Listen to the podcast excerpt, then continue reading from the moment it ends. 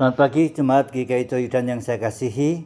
Kita akan bersama-sama kembali merenungkan firman Tuhan. Kita akan mengawali di dalam doa. Terima kasih Tuhan untuk kasih setiamu bagi kami hari lewat hari. Terima kasih untuk kesehatan yang Tuhan anugerahkan. Terima kasih untuk kesempatan boleh merenungkan firman Tuhan. Berkata-katalah Tuhan, kami siap untuk mendengarkannya. Di dalam nama Yesus Tuhan kami, kami berdoa. Amin. Mari saudara kita bersama-sama membaca dari Yosua pasal 1 ayat 1 sampai dengan ayat yang ke-9. Yosua pasal 1 ayat 1 sampai dengan ayat yang ke-9. Sesudah Musa hamba Tuhan itu mati, Berfirmanlah Tuhan kepada Yosua bin Nun, abdi Musa itu demikian. Hambaku Musa telah mati, sebab itu bersiaplah sekarang, seberangilah sungai Yordan ini, engkau dan seluruh bangsa ini, menuju negeri yang akan kuberikan kepada mereka, kepada orang Israel itu. Setiap tempat yang akan diinjak oleh telapak kakimu, kuberikan kepadamu seperti yang telah kujanjikan kepada Musa. Dari padang gurun dan gunung Libanon yang di sebelah sana itu sampai ke sungai besar, yakni sungai Efrat. Seluruh tanah orang Het sampai ke laut besar di sebelah matahari terbenam semuanya itu akan menjadi daerahmu. Seorang pun tidak akan dapat bertahan menghadapi engkau seumur hidupmu. Seperti aku menyertai Musa, demikianlah aku akan menyertai engkau. Aku tidak akan membiarkan engkau dan tidak akan meninggalkan engkau. Kuatkan dan teguhkanlah hatimu Sebab engkaulah yang akan memimpin bangsa ini memiliki negeri yang kujanjikan dengan bersumpah kepada nenek moyang mereka untuk diberikan kepada mereka. Hanya kuatkan dan teguhkanlah hatimu dengan sungguh-sungguh. Bertindaklah hati-hati sesuai dengan seluruh hukum yang telah diperintahkan kepadamu oleh hambaku Musa Janganlah menyimpang ke kanan atau ke kiri, supaya engkau beruntung ke mana pun engkau pergi. Janganlah engkau lupa memperkatakan kitab Taurat itu, tetapi renungkanlah itu siang dan malam, supaya engkau bertindak hati-hati sesuai dengan segala yang tertulis di dalamnya Sebab dengan demikian perjalananmu akan berhasil dan engkau akan beruntung. Bukankah telah ku perintahkan kepadamu, kuatkan dan teguhkanlah hatimu. Janganlah kecut dan tawar hati, sebab Tuhan alamu menyertai engkau ke mana pun engkau pergi. Saudara-saudara yang terkasih dalam Tuhan, Tema kita pagi hari ini berbicara tentang yakin terhadap janji Tuhan. Menjadi seorang pemimpin menggantikan Musa, seorang pemimpin besar Israel, tidaklah mudah. Kepemimpinannya, kewibawaannya, kuasa Tuhan yang menyertainya Ditambah lagi bangsa yang dipimpinnya bebal dan keras kepala. Namun Yosua siap untuk menjalankan tugas panggilan ini. Yang pertama, ia meyakini janji penyertaan Tuhan.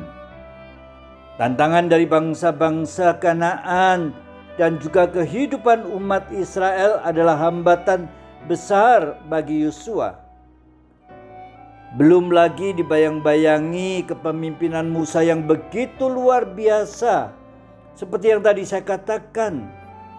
baik itu berbicara tentang kepemimpinannya, kewibawaannya, ataupun kekuasaan Tuhan yang menyertainya. Semua itu menjadikan Yosua amat kecil dan bukan apa-apa. Tetapi janji penyertaan Tuhan meneguhkan dan memberikan keberanian baginya untuk menjalankan tugas berat itu. Sebagaimana Tuhan menyertai Musa, ia akan menyertai Yosua juga. Tuhan akan memberikan negeri Kanaan dan menyerahkan bangsa-bangsa itu kepadanya. Hal yang kedua, ada kata-kata yang disampaikan oleh firman Tuhan, kuatkan dan teguhkanlah hatimu.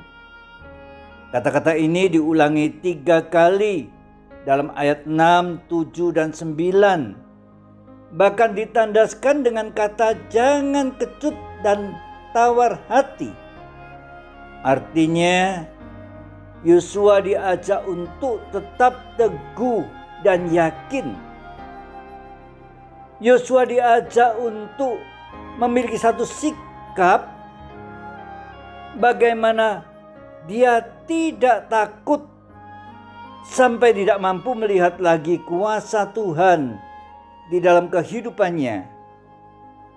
Yosua diajak untuk jangan bimbang atau ragu-ragu. Sebaliknya tetap mantap sekalipun tantangan itu nyata. Tapi Tuhan itu berkuasa mengatasinya. Tetapi juga jangan gegabah atau menyepelekan masalah yang ada. Hal yang ketiga, Yosua diajak berpegang pada firman Tuhan. Di dalam bagian ini dikatakan ingatlah firman Tuhan agar ia mengajarkannya dan merenungkannya siang dan malam.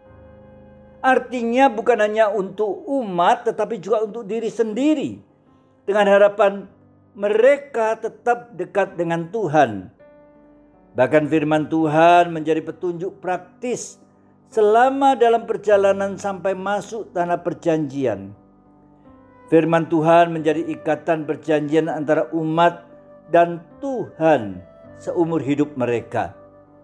Selama umat berpegang pada firman Tuhan, mereka akan berhasil dan beruntung dan mereka akan disertai Tuhan ke mana pun mereka pergi. Saudara-saudara yang terkasih, perjalanan umat Israel memasuki tanah perjanjian sering menggambarkan kehidupan umat zaman sekarang. Banyak tantangan dan kesulitan yang kita hadapi.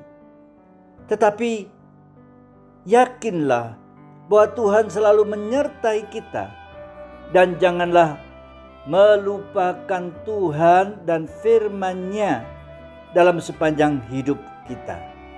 Kiranya Tuhan menyertai kita. Amin. Mari saudara kita bersama-sama berdoa. Bapa terima kasih untuk kasih setiamu bagi kami, untuk pemeliharaanmu. Tatkala kami diingatkan akan penyertaan Tuhan bagi umat Israel di zaman yang lampau kami juga diyakinkan Tuhan akan menyertai kami di saat ini. Kami ingin berdoa untuk bangsa kami, untuk keamanan nasional ataupun internasional.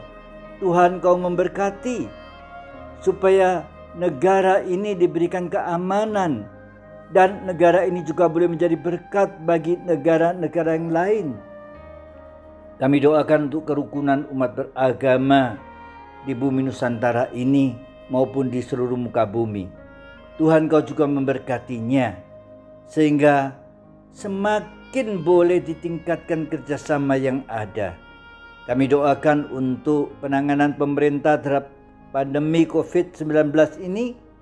Tuhan kau berkati, berikan mereka kemampuan dan kekuatan supaya mereka di tengah-tengah menghadapi segala bentuk tantangan ini dimampukan untuk boleh bekerja sama dan mengatasi segala masalah yang ada. Bapak inilah doa kami Berkati seluruh kehidupan kami sepanjang hari ini. Dalam nama Yesus kami berdoa. Amin.